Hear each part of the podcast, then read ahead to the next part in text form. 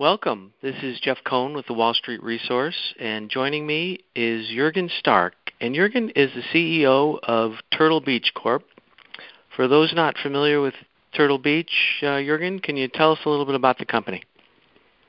Sure. We're the uh, industry leader in headsets for Xbox and PlayStation, what we call console gaming headsets have been leading that market for more than 10 years with over 40% market share, more share than the next three competitors combined. And uh, we've just recently acquired a company and moved into uh, the PC gaming keyboard and mouse segment. Uh, and overall stats were about a $250 million biz, $240 million business, uh, 25 million of EBITDA roughly, and uh, 20 million of free cash flow roughly and a uh, clean balance sheet with no debt. Okay. Okay, and so so you, you one of your, your main products is, a headset, and and I was just wondering how does that differ from uh, one you'd use to listen to the stereo, and, and can those people compete with you uh, as well? Sure. So we, we don't compete against music headphones. Uh, gamers prefer to have uh, you know specific gaming headphones. Those gaming headphones, whether they're for PC or for consoles, have first of all a very good mic, and uh, and that's important because gaming headphones are used for gamers to communicate with each other as well as just more immersively in uh, hearing the gaming audio. Uh, in addition, uh, gaming headphones have, uh, particularly for our gaming headphones, have unique features that enhance the gaming experience. Uh, one just quick example is a feature that, that we uniquely have called superhuman hearing that makes soft sounds louder without making loud sounds louder so gamers can turn it on and hear footsteps and twigs breaking and, and literally hear their competitors better than their competitors can hear them.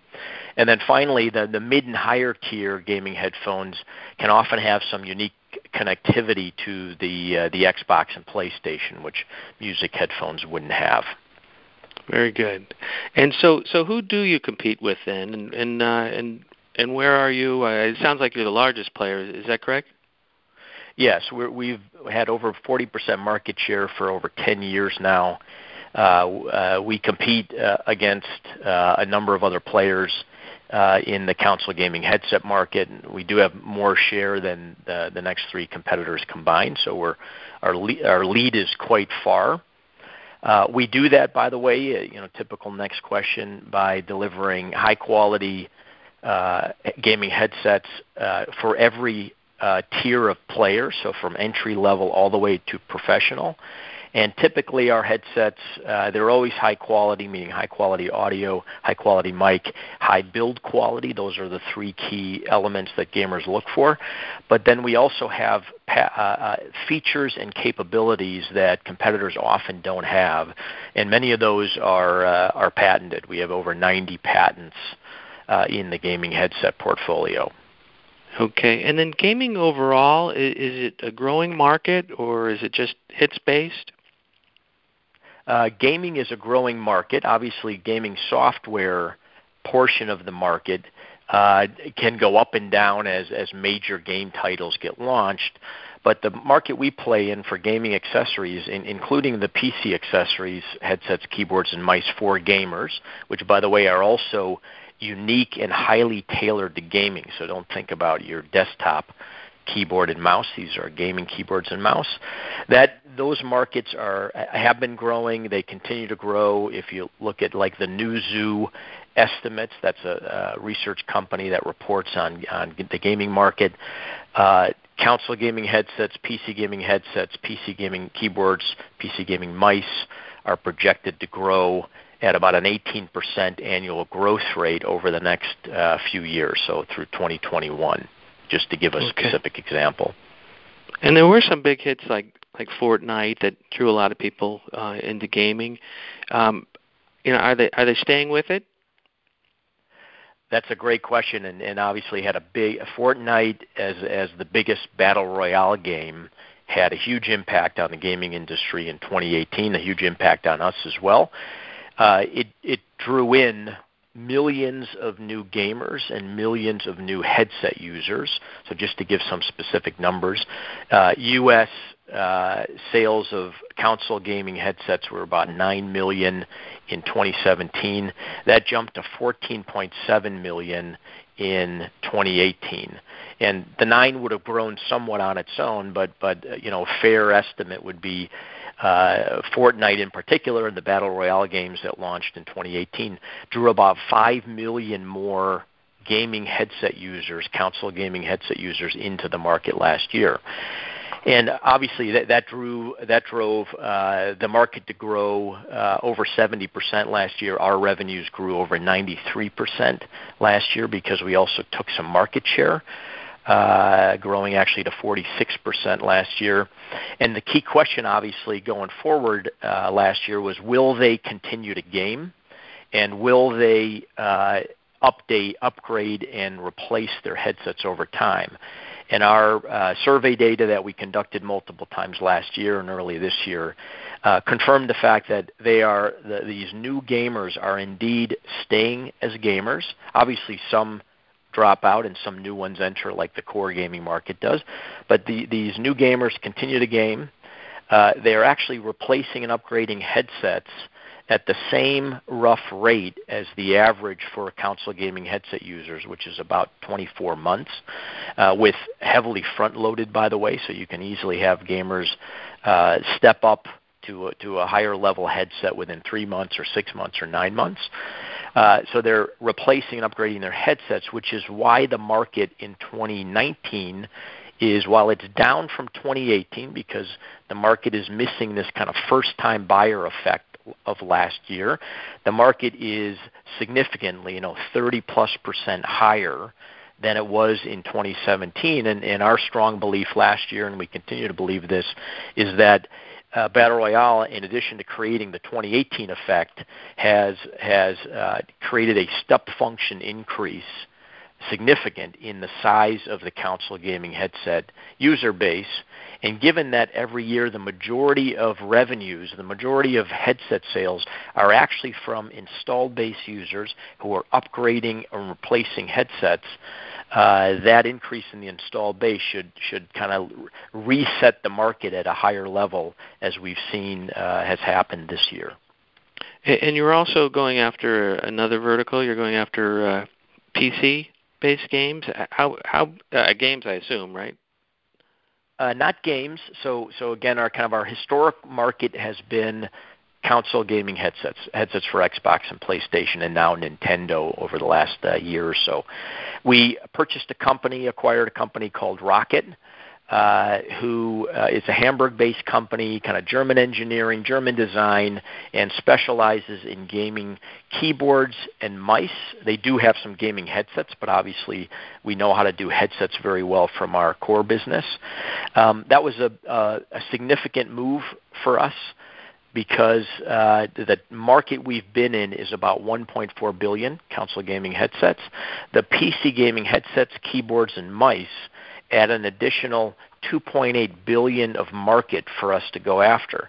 Of course, we have a dominant share in console headsets. We have very low share, uh, even with the ROCCAT acquisition, in PC gaming uh, headsets, mice, and keyboards. So there's a lot of growth opportunity there. Uh, and while ROCCAT is is small, uh, and they were primarily focused on Germany. They actually have a great portfolio of products that include some of the best-selling keyboards and mice in their German core market that we can now take into the additional markets using the Turtle Beach distribution and our strong relationships with gaming retailers in North America and uh, Europe. So we we see that as a, as a big strategic move. Uh, and uh, we've got a target to grow $100 million of incremental revenue in the PC category in the coming years. Okay. And then what countries are, are you selling into? So our, our core business is in North America and Europe and kind of all the countries covered there. Uh, uh you know, the North American market is about 70% of revenues historically and about 30% international. Um, ROCCAT does have a presence, and by the way, that that represents those geographies represent about two thirds of the global gaming market, give or take. uh, and console, Xbox, PlayStation, is heavily based in North America and Europe. PC, on the other hand, there's a large PC accessory market uh, in Asia. And ROCCAT actually had the start of a good footprint in Asia, particularly in Korea, that we are now also pursuing. So, in addition to being able to grow in PC gaming accessories in our core North American European markets, uh, we're able to now leverage the presence that ROCCAT and that brand has. As at a start, it's small, but uh, able to leverage that presence in Asia for the entire combined Turtle Beach business. And are you manufacturing in, in Asia, and is it your own manufacturing, or is that outsourced? No, we, we do manufacture in Asia. Have have three long-standing partnerships uh, with manufacturers there. And tariffs is that a concern? Uh, tariffs are a concern. We we've managed to mitigate most of the impact for this year, um, and we will have non-China manufacturing coming online for uh, starting in Q2 of 2020, and then um, we will push more of the portfolio through that based on what we see happening with the tariffs. The diversification of our supply chain is something that we started uh, back in in 2018, actually, independent of the tariffs. And so that's serving us well now in terms of having us be reasonably well prepared for whatever might happen with the tariffs. Okay, and then profit margins. Where are you now, and and where should they be if we look out a couple years? Sure. So so um, this year, if you look at the midpoint of our guidance, uh, that's 239 million of net revenue and 24 million of EBITDA. We're at about 10% EBITDA margin, and uh, that is in the range where we like to be, and including making some investments in the business as we are this year with uh, with the ROCCAT acquisition, et cetera. Um, last that that that EBITDA margin can increase significantly with revenue. So just as an example, in 2018 we did about uh, 287 million in net revenue and over 57 million in EBITDA. So that's almost a 20% or about a 20% EBITDA margin, and that just shows the operating leverage for the business when we're able to grow revenues. Which, by the way, was a key driver of our strategic acquisition of ROCCAT to, to drive uh, revenue growth in the future with a target in, uh, for us longer term to create um, 10 to 20 percent revenue growth and uh, 15 to 20, uh, 15 to 30 percent EBITDA growth, reflecting the operating leverage. Okay, and then what channels are you selling into? Uh, we sell through all the gaming uh, retailers. Um, so, and, and one thing that surprises many investors is for console gaming headsets, the business is about 80% brick and mortar and 20% online. Online does well. We do well online, of course, um, but users like to touch and feel and try on headsets. And so it probably has more of a of a in-store sales component than uh, many people might expect. And obviously we we have exceptionally strong partnerships with all the major retailers Walmart Target Best Buy GameStop Amazon and and retailers like that globally um, and uh, given that we're one of the, the key profit producers in the gaming section, given our strong market position in console headsets, we have a strong relationship with them and, and have had that for many, many years. So, so you mentioned some nice guidance numbers uh, for growth. Is that going to be uh, organic or, or with what you have now, or by acquisition? Sure. So I mentioned I wouldn't call it guidance. I would call it our long-term internal targets.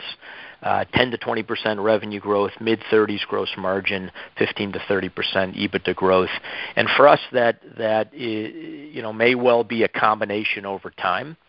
The ROCCAT acquisition filled in uh, a key piece that we were actively looking for. We had a PC accessory strategy that was organic, but it would have taken us uh, probably three to four years to build out the skill set and the team and the capabilities required to really deliver great gaming keyboards and mice. That skill set is obviously different than our core skills in the headset. So the ROCCAT acquisition accelerated that significantly and uh, fills in a key piece of, uh, of ability to drive that growth long term.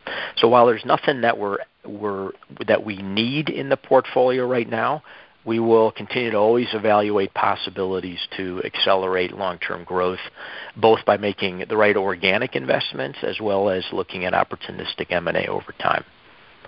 Okay. Uh, any uh, key drivers or catalysts? I hear a lot about e- esports these days. Is, is that a big part of it? Uh, esports is is just a terrific part of our our industry. Uh, almost 200 million esports fans in North America and Europe and uh, it's a key part of what drives the excitement and the growth in gaming. Gaming uh, overall is, for two years in a row, the highest growth consumer retail segment tracked by NPD, and esports is helping that because when gamers aren't playing games themselves. They're watching people game. They're participating in these tournaments. So, so we're we're really enthusiastic about esports. We partner with some of the leading teams we partner with many of the influencers who, who these gamers are watching. And so while esports in and of itself is not, you know, we're not selling a lot of gaming gear into the professional esports, just like, uh, you know, Callaway wouldn't sell a lot of golf clubs into pro golfers. It is a key driver of marketing and interest in the segment that, that we're, we're very, uh, very bullish on. Okay. Uh, so, so I, I see that the balance sheet looks pretty decent, and I haven't seen, unless I missed it, any big uh, equity offering. Uh, what's going on there? Well, that was that was many years of hard work uh, to to improve the balance sheet.